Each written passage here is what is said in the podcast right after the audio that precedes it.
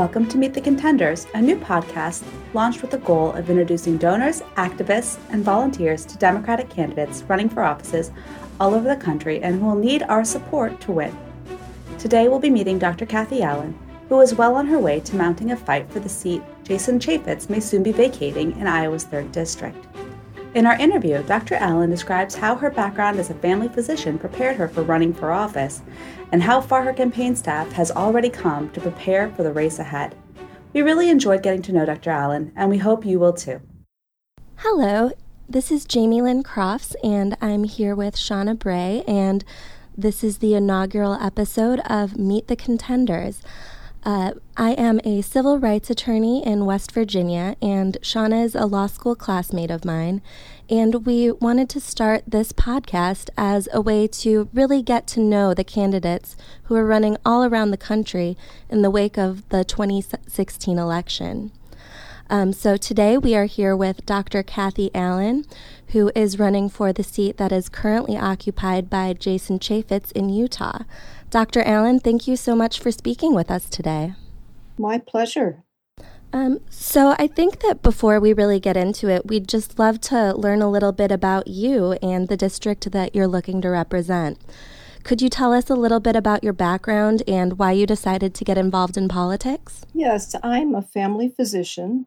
I've been practicing um, in the Salt Lake Valley area for about 30 years now. Uh, right now, I'm only practicing two days a week because I thought that I was um, heading toward retirement. Then the election happened, and uh, like most Americans, I was um, startled by the results. And my activate button got turned on. And the first thing I started to work on was the gerrymandering issue because I started analyzing in my own mind why I thought the election had turned out the way it did. And um, I came up with two big themes that I thought contributed. Obviously, there are, it's a multifactorial thing, but gerrymandering, or what I call end stage gerrymandering, was definitely a factor, and voting rights uh, issues. Um, a continual effort to disenfranchise voters and put their voices on mute um, through these two efforts. And so I started to get involved learning more about gerrymandering. And I'm actually still working on that issue. I didn't resign from any of the groups that I was on. But during that same time, I started to um, ask Jason Chaffetz why he wasn't investigating Trump's conflicts of interest. And I started to write letters to the editor. And I spent time on his Facebook page. I wrote him emails. I wrote him letters. I left messages with his campaign staff. And I think that I started to feel um, that he wasn't being a responsible public servant. And as it happens, I started um, working right after college for a congresswoman and so I had been a congressional aide back in the day for three years. And we answered every letter, and we answered every phone call. My congresswoman was uh, very responsive to her constituents. And I started just remembering that.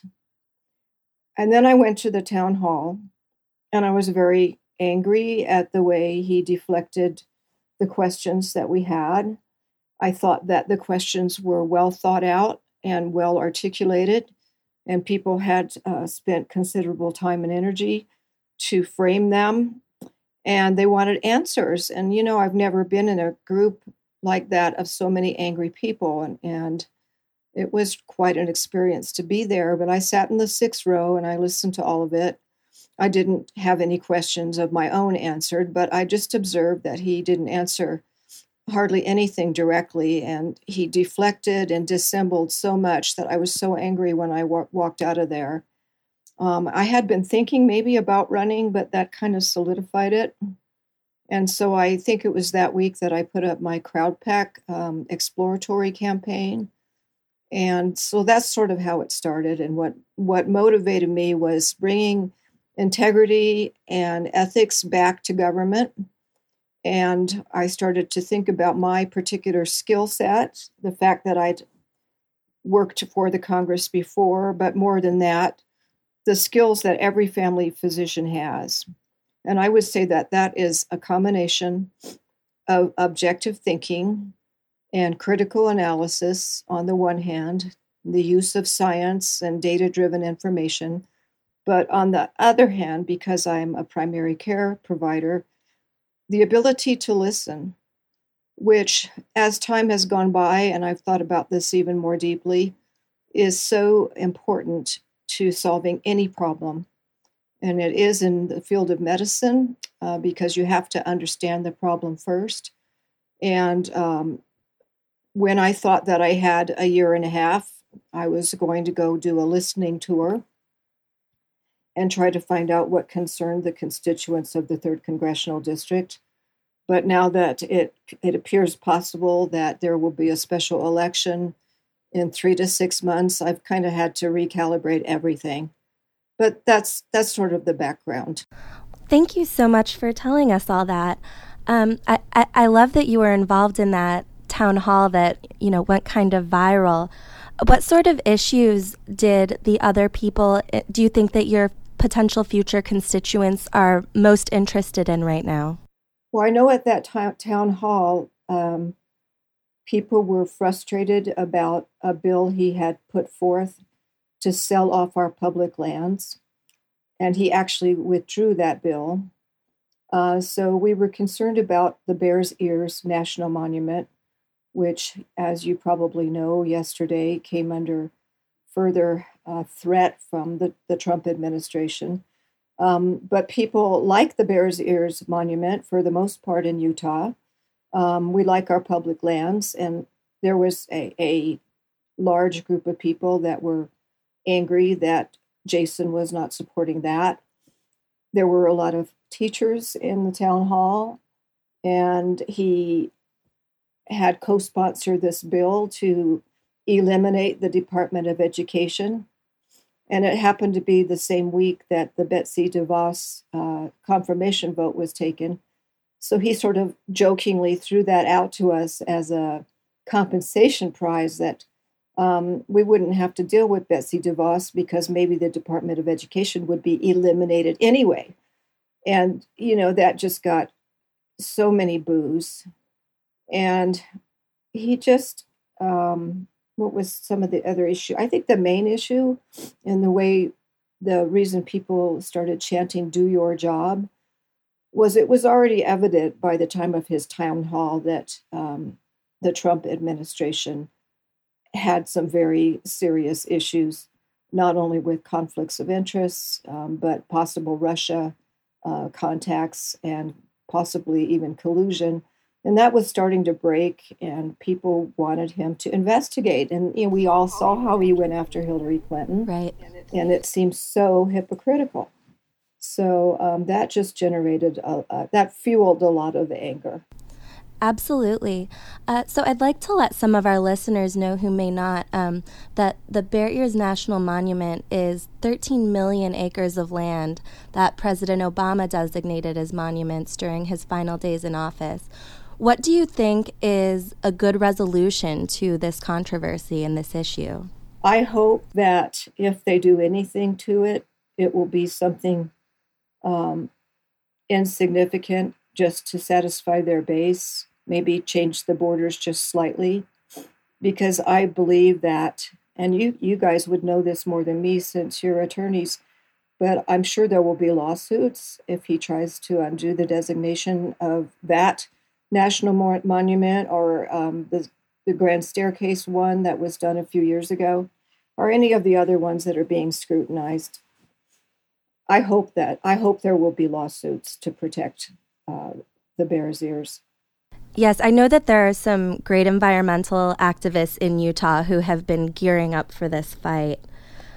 With well, regard, oh, sorry, I I feel very strongly about it and I want to go down there and, and actually meet with the tribal peoples that came together to um, form a coalition to designate these particular lands because they are sacred lands. And if, you know, all these tribes could come together and put aside their own differences and uh, pose this monument. Plus, it did have local impact. A story broke in the Tribune a few weeks ago that despite the Trump administration and the Utah uh, congressional delegation saying that no public input was had, there was this revealing email uh, between the Trump administration and the, or I guess the Obama administration, since it was before, showing a clear trail of um, discussions between the governor's office and the Obama administration about this monument. It shouldn't have been a surprise to anybody. So um, I'm horrified, really, to tell you the truth, that from all of our history as Americans to this very day, that we seem to um, show such um, little regard for our Native peoples. And um, I will do everything I can to um, to be a voice for them.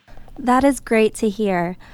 Another issue related to the environment that many of your constituents might be interested in is air quality. Oh, yes.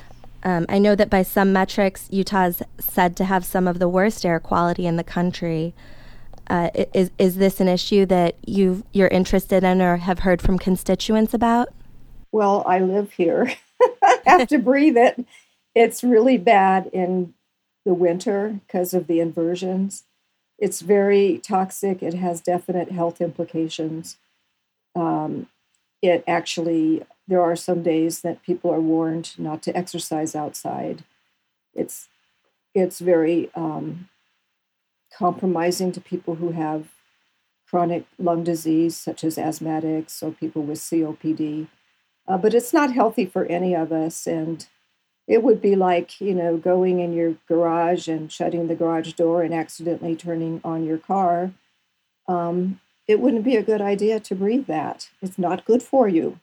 So yeah, I mean the air pollution. It's it's got documented uh, harmful effects on children and adults, um, and we most of Utah wants it cleaned up. We just always fight against these corporate interests that um, want to maintain their emissions. So, um, but I think anybody that that has to live in the Salt Lake Valley during the winter has got to be concerned about it. Dr. Allen, you mentioned the potential collusion with Russia, and I wanted to circle back to the 2016 election in which President Trump was thought to have really very isolationist views. And in his first hundred days, he's faced several international crises that seem to be maybe making him recalibrate his view on international relations. I'm wondering what overarching principles would guide your foreign policy philosophy. Um, well, it's not going to be just America first. Um, I think that we still have a role in the world. I would say that I'm neither an isolationist nor a hawk, and that uh, negotiation should always be our first option. But of course, for national security, I would protect uh, the people of the United States and their interests. Uh, I think that is highly important to any commander in chief. Um, my my position would also be that he should get congressional approval for any uh, interventions like that, because that's what the Constitution says he's supposed to do. And he, you know, he has so little experience in international relations and has made such a mess of things because he has not gotten advice and consent from people who know things more than he does. That uh, I think many of us live in fear that he's going to get us into another war or make an ill-advised judgment, and I think that's a real it's a real fear. And I think that your philosophy definitely addresses how we should respond to Syria and, for example, North Korea. But I'm wondering, you know, what happened with Russia is somewhat unprecedented. What do you think the appropriate response of the United States would be to what has happened with Russia over the 2016 election? You know, I think that we really need to go back to some science here as well. And as I've honed my message over this last six weeks or so, since my campaign was filed. Uh, one thing I come back to is I, I want to use science to solve problems. And I think that because a lot of the Russian in- intervention was cyber terrorism or cyber um, warfare, that I'd like to see um, information technologists that have a specialty in hacking make uh, our internet and our um, our content more secure. I think that we need a way to find out who's a bot and who's not, and um, they need to be blocked. the The proliferation of false information has uh, changed American culture, and not not for the better. It's when people I just read this morning that Trump's base still thinks that the mainstream media lies more than he does, and somehow we've got to correct this course and get back to science-driven solutions. And I would just want to get all of the smartest people that we have in various fields together um, to figure out how to stop this interference. And as far as the election itself, I have to be honest with you. If there was treason here or um, collusion, I think there should just be a whole nother election. I mean, we didn't choose Trump or Pence if it was interfered with. And if Hillary Clinton is the rightful winner of that election, then she should either be inaugurated or we should have a new election.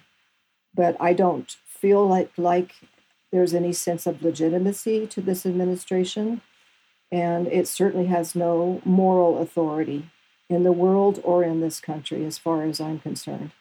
If you win this seat, I think that you and Maxine Waters will have a lot to talk about.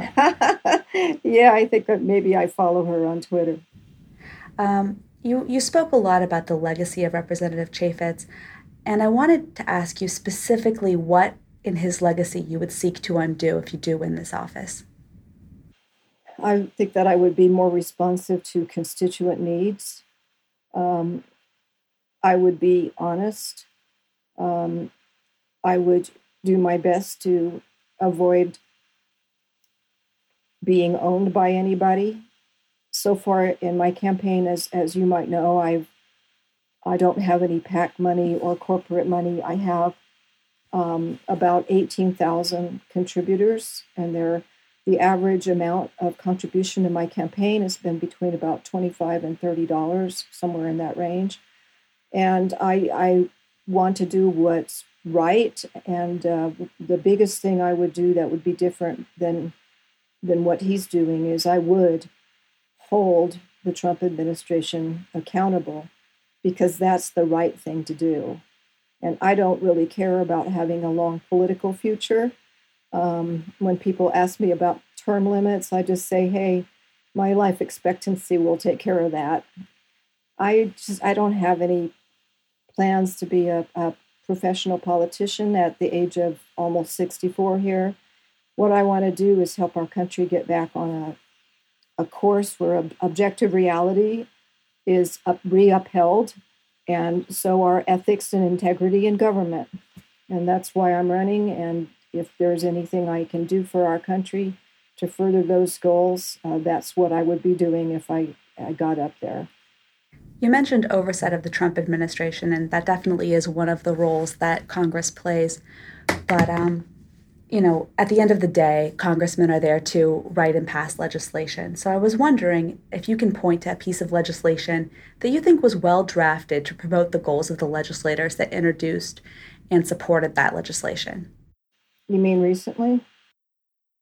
You can reach as far back as you need to because you may not be able to come up with a very recent example. I can't think of anything. um, Congress has been dysfunctional for a long time. So yes, it might be hard to come up with. I, I guess I can think back to the Senator Kennedy days when he and our Senator Orrin Hatch worked together um, for the CHIP program and for, for children's issues. Um, it goes back that far. Maybe the last good legislation was the CHIP program. What do you think that those legislators did to make that legislation come together well? I think they put aside partisanship. And we've never had this kind of partisanship during my lifetime, um, except maybe during the Vietnam War. But um, if two people from opposite poles, like Senator Kennedy and Orrin Hatch, could put aside those differences and work for the good of our country, um, that that facilitated that legislation passing, and that's been completely missing for years. And another thing I'd like to say um, is that some studies have looked at the impact of women on groups, and it takes about three women in a group of 10 to break open the group think. So I think uh, relating to this issue of why there's so much partisanship and why nothing gets done, I really believe it would be improved if there were more women in Congress because we do have a different take on things and a natural ability to cooperate, empathize, see the other side.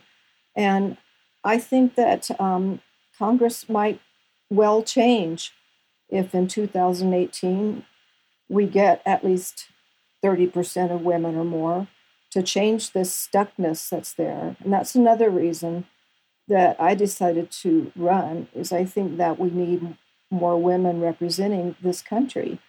I mean, we're half the population.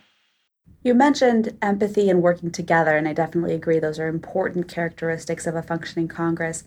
One of the questions that we solicited from the Code Blue group was Have your views on any issues evolved over the course of the time you've been paying attention to politics? Which you mentioned reaches back as far as Senator Kennedy.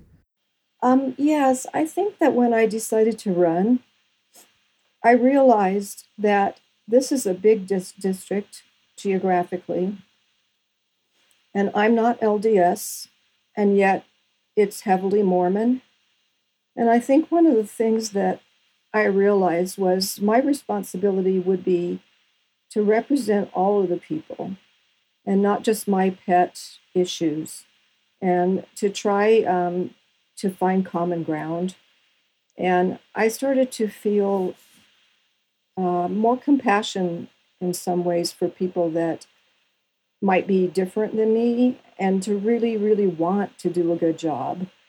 Um, and so as soon as I thought third district, you know, it's it's big, it's diverse, but it's very conservative and it's very Mormon. And if I don't reach out and find common ground, um, no one's going to take me seriously as a candidate. But secondly, I I need to do that just to do a good job. You know, it's interesting. You you brought up the LDS Church, and we were thinking about that as well. You know, during the 2016 presidential campaign, pollsters had to scramble to recalculate forecasts in Utah to account for the popularity of Evan McMullin, who seemed to really connect well with Mormons. And in the meantime, we've seen a real rise in Islamophobia and anti-Semitism in this country.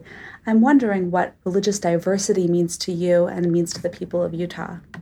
Well, it's very important religious freedom being part of the First Amendment, it's a key issue. Um, during the history of Mormonism, of course, they've undergone persecutions themselves. So um, there's a natural sympathy with other groups that are marginalized. In fact, Trump's uh, travel ban is extremely unpopular in Utah. The LDS Church has gone out of its way to uh, help Muslims, and uh, they've even gone to protests. Um, there's a group here called Mormon Women for Ethical Government, and they tried to intervene as a woman was being deported who left behind a disabled child. And uh, they had a good protest, and they feel that this is uh, unethical and inhumane. And that's one of the common ground areas that, that we can all agree on. In our state, we're not xenophobic. Um, a lot of Mormons have done missionary missions in other countries. They're bilingual, they understand other cultures, and uh, they're not happy at all about that part of the Trump administration. I hadn't considered that. I'm aware that members of the LDS Church do go on these mission trips that expose them to foreign cultures, but that's a very interesting point that that probably does shape the philosophy of your district when it comes to international affairs.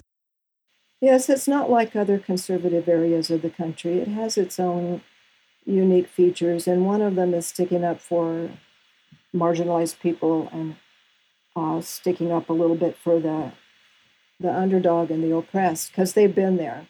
Mormons have been there. Absolutely, um, and for the past couple of years, we've been hearing a lot about immigration and some pretty nasty stuff about particular immigrant populations. The Trump administration also just announced its VOICE program, which stands for Victims of Immigrant Crime Engagement. Uh, and to my knowledge, there's no evidence that immigrants commit more crimes than other Americans. I don't think there's any objective not, uh, information about that either. And it just gets back to the whole data driven thing. Don't propose policies that are not based in objective reality. Um, we're just that puts our whole country on a, a fantasy mission, and it makes us lose credibility in the world, and um, it just disempowers us morally and ethically, and we can't go forward if we don't embrace um, the data. And if data doesn't show that uh, immigrants are all of these criminals, um, it should be looking at what's their impact on our economics. And I think most studies actually show that it's positive. Absolutely. Um, and this is on a somewhat related issue. Um, there have been a lo- there's been a lot of talk about prisons, mass incarceration, and also racial justice generally. And toward the end of his second term, President Obama began to take steps to reduce our country's reliance on for profit prisons. And we've seen a lot of reports of abuses in prisons, particularly private prisons, all over the country, including some ist- instances of torture in places like Chicago and Wisconsin. Do you think that Congress has a place or a job to do in improving our justice system? Yes, I absolutely do. And we're, while we're on that topic of for profit, it just seems like it often corrupts the organizations um, that put profit above humanity as a goal. And I feel like that about these private prisons, and I feel like that about healthcare. And believe me, I've spent 30 years in the trenches in the for profit healthcare system. And the greed um, is manifest in the CEO salaries. And when you see people in this country that have no insurance at all, and then you compare that with the average CEO salary of an insurance company being somewhere around $27 million in 2016. Um, I just, I don't know why Americans accept that. Um, and it, it, if you're a practitioner of medicine, you're faced with these ethical dilemmas all the time. Like your patient doesn't have any resources, um, and you're supposed to be making a profit for your pro- for profit um, owner, which I, I, had that experience for three years um, working for a large corporation. There are so many decisions that the corporation makes that I thought were against the interests of my patients and I tried to fight them, and I got so weary. I would come home every night and I would feel a sense of frustration and anger. And I was supposed to work for that corporation for five years, and I bailed after three. That's there's not enough time to take care of patients. There's too much regulation. There's too much paperwork. Um, and I'll just give you an example of this sort of dilemma that that I found myself in.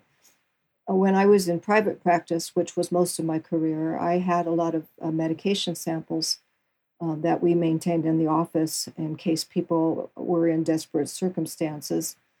And we had insulin in the refrigerator. Well, this corporate chain that took over my practice um, didn't want us to have any samples. And so they made it so onerous for us to have samples because they basically brought in all of these regulations that would have made us act like both the doctor and the pharmacist. And at the same time, they were pressuring me to see more and more patients an hour. So it, it was it became impossible to do all of the paperwork they wanted me to do to dispense a sample to a patient. And so I, I allowed them to take all of them away. And then you would run into these situations where a patient on Medicare ran into the donut hole in about October, was diabetic, um, and had no way to, to afford insulin. And I was faced with, well, should I just go back to pills, knowing that they're not going to control his diabetes? And then as soon as January comes, put him back on insulin. Should I try to uh, get some donated by uh, the people that manufacture insulin? You know, these are just the kinds of dilemmas that that I dealt with, where I just really wanted to help this patient to maintain his diabetes under control, and yet um, the government itself worked against that because it had the donut hole. But I could have helped him a lot with just giving him two or three months of insulin samples. But that was against the for profit uh, philosophy. Right. I know that a big issue to a lot of Americans, and something that came up at the town hall you attended with Congressman Chaffetz, is the repeal of the Affordable Care Act. And as a medical doctor, I would love to know what your opinion is on this massive debate that's going on in our country right now. Well, I have to agree with Trump on one thing healthcare is complicated. um, you know, I didn't think the ACA was a perfect solution. What would have been great is when it came in eight years ago, if they had included a public option then and that we had data to compare um, the public option with the rest of it. I think that it would have shown that if you get rid of administrative costs uh, and make it a program that works for everybody, um, that that that would have been the right way to go, and that's of course the direction that every other developed country has gone, is uh, state-supported health care whether it's single payer or whether you call it nonprofit, um, there's lots of ways to improve it. I think that Americans have a sense of hubris about our healthcare delivery system. We think it's the best in the world, but I'm sorry to say that the data doesn't support that either. We have higher um, mortality rates for um, newborns uh, premature babies and that. We have lower life expectancies. Um, we have higher incidences of various other negative outcomes. And it's a fantasy for us to believe that we have this superior healthcare system. What we have is a system that uh, is great if you're rich and you can afford all the highest technologies and the latest interventions. But the way the um, healthcare dollars are divided up, it, it doesn't serve it, it doesn't serve people fairly. And I think that's the big thing. You have uh, you have so much money to spend on healthcare, and Americans, of course, we spend more than anybody else does, and yet we have the lowest coverage rate. And it's a philosophical thing. You know, it's do you think it's a right? Do you think it's humane to um, sponsor healthcare for everyone? I do because I've I've lived in a, a system where um, I've witnessed people dying from lack of insurance, and every emergency room doctor can tell you that it's expensive and inefficient to use the emergency room as a primary care source because it's more expensive. And yet, that's what people do when they don't have insurance. They go to the emergency room. They don't get good follow up. They don't get diagnosed um, sometimes in, in time to save their lives. Their chronic diseases are not under control, and that costs everybody more. You have um, diabetes being a massive epidemic right now in the United States.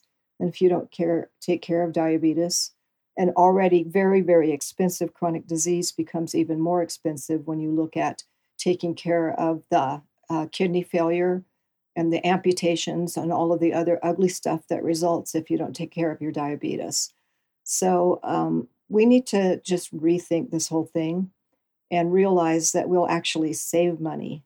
Uh, even if our taxes went up some, um, all of us would save money in the long run um, right. by taking the for profit motive out of healthcare.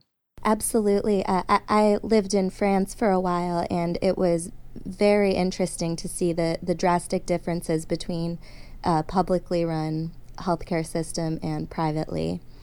Well, I've gone to France several times. I speak French. Uh, I lived over there for a month to study French a few years ago. And the person that I was staying with um, experienced a medical crisis while I was staying in his home. And I did witness that also. And it was um, incredibly smooth and efficient. And I went back to France a few years ago and had another incident where I got to see their healthcare system in action. And Americans are just so fond of believing that um, Canadians wait all this time for their optional surgeries. And I tweeted the other night that I bet I bet that no Canadian would willingly trade their health care system for ours. And several Canadians piped up and said, "No way." you know, it's just it's just one of these myths. And everyone who ever talks about failed public systems always wants to point out Canada and Britain like they're the only ones, um, despite the fact that basically all of Europe has some kind of state sponsored system. Now, it doesn't mean that you have a single payer necessarily. I, it's been brought to my attention that I think Germany ha- allows the different provinces of Germany to regulate um, private insurance. And that would be akin here to letting the states control it. But it would be very controlled, and it would be controlled to the point where maybe you could say the administrative costs are not going to exceed what you'd expect for Medicare, three to four percent. And it's not about profit. Nobody makes any profit on it. But if you did a system like that here, at least you wouldn't unemploy all of the current people that work in the insurance company mm-hmm. except the CEOs, and that would be okay with me. and, and a lot of people, I think. Yes.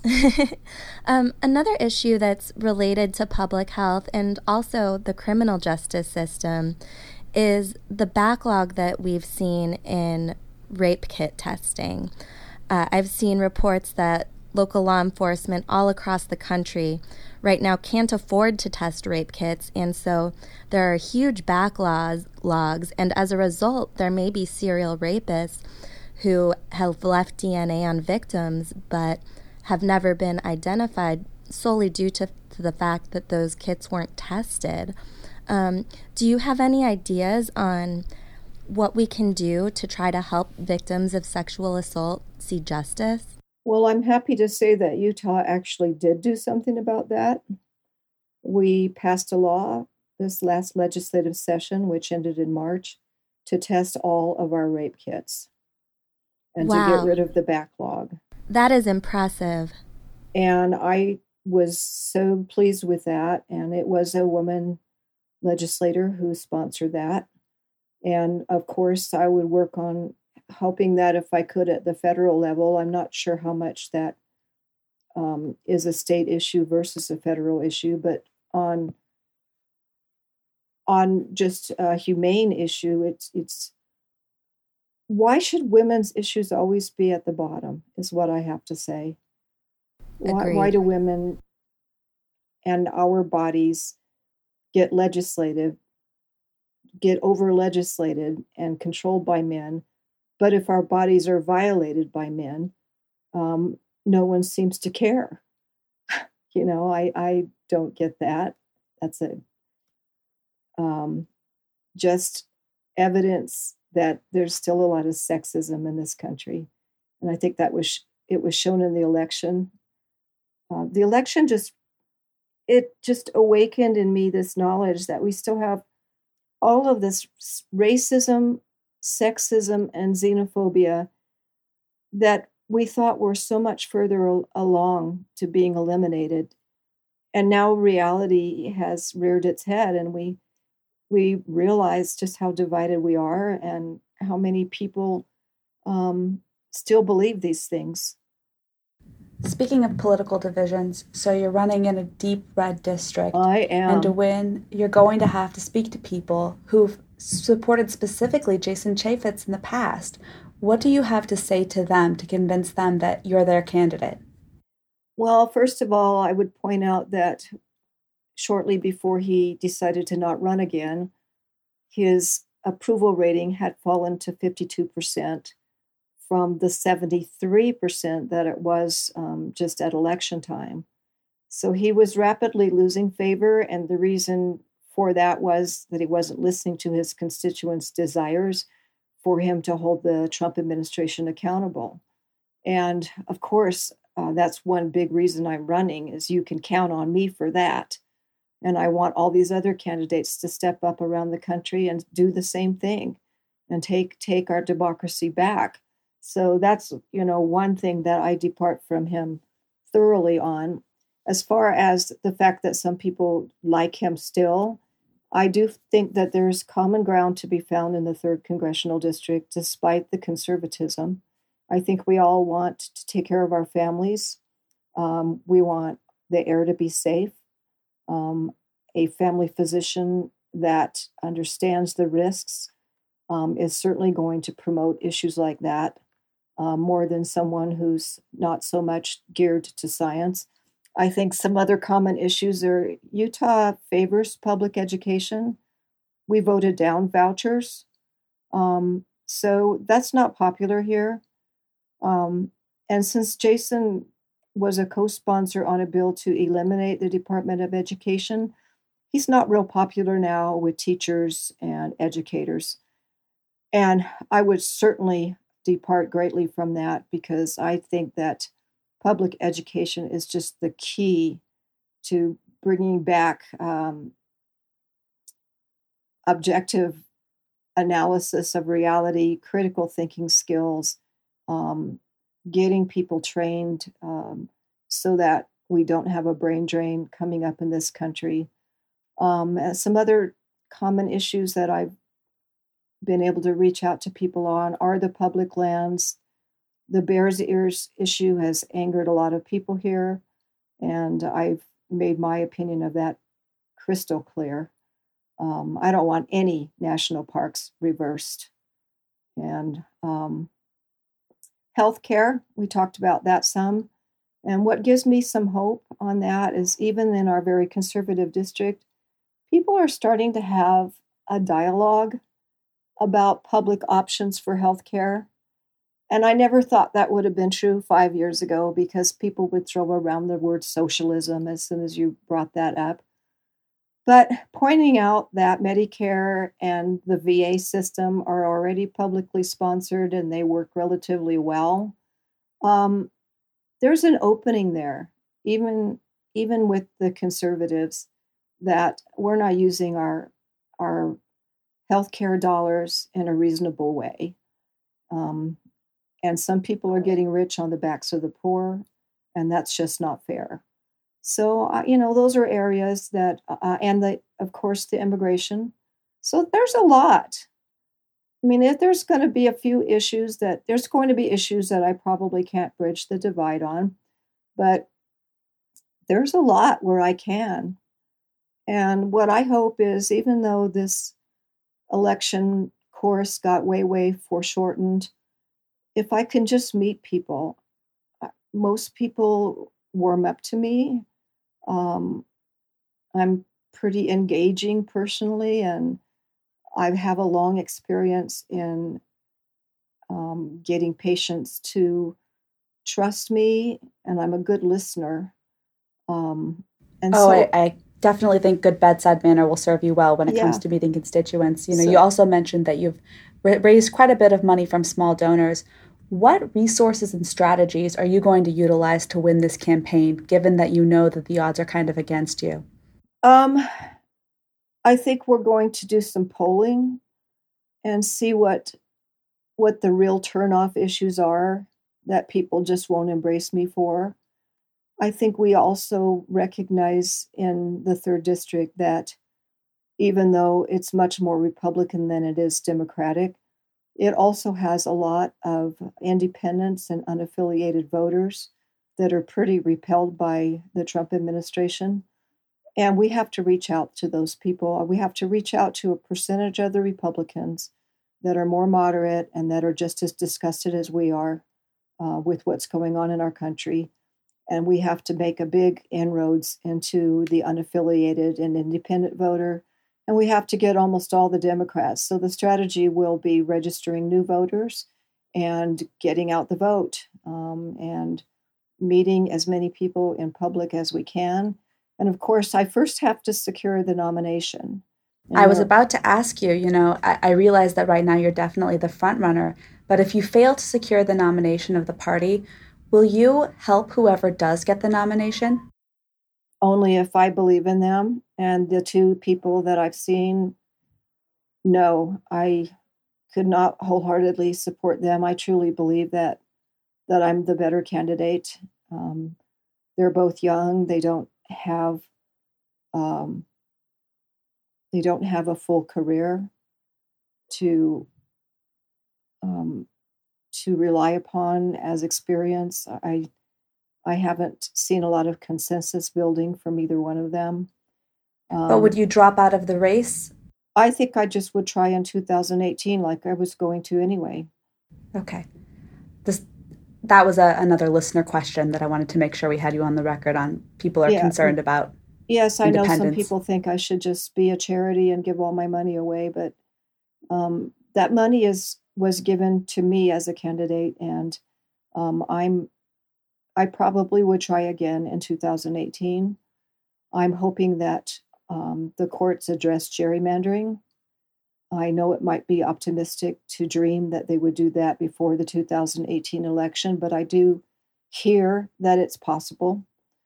And um, so there's just a lot that can change really quickly, and, and I've already had to recalibrate everything once, and so I just try to stay flexible and do what I think is is right for the district and for the people that contributed to me.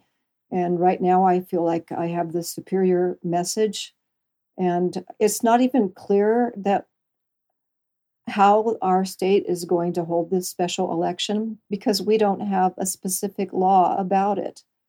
And it's frustrating for me to not know when it's going to happen or who I'm going to run against right now. And Jason has uh, equivocated a little bit about when he's going to quit or even if he is going to quit early.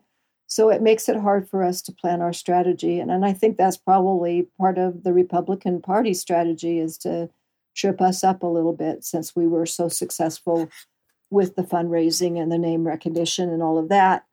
And, you know, I already have a campaign staff and I've had one for a while. And we have some paid campaign staff. We have some national organizations that have been helping us from the beginning.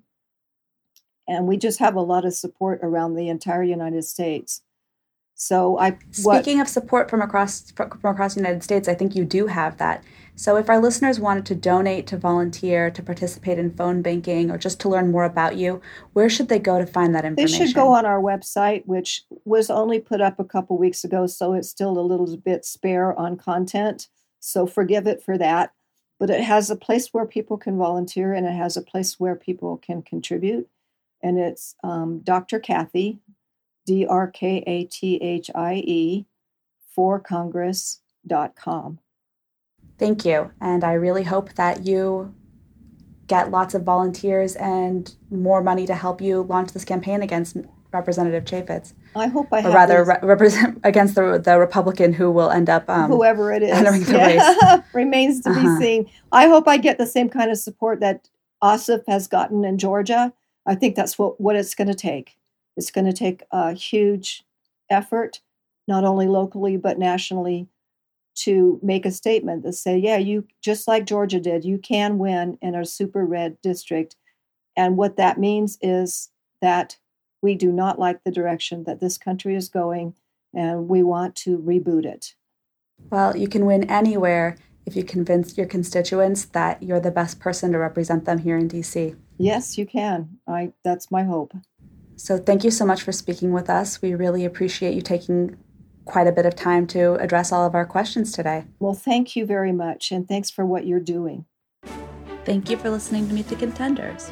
I'm your producer, Shauna Bray, and I'd like to thank contributors Aymara Ledesma, Jamie Lynn Crofts, Yelena Kovic, and Jennifer Winter. Please join us in the coming weeks and support Rob Quist in his May 9th bid for Montana's at large congressional seat, Jon Ossoff in Georgia's 6th race runoff on June 20th, and keep an eye on South Carolina's 5th District, June 20th special election for Mick Mulvaney's seat, and then later Virginia State House races coming up on November 7th.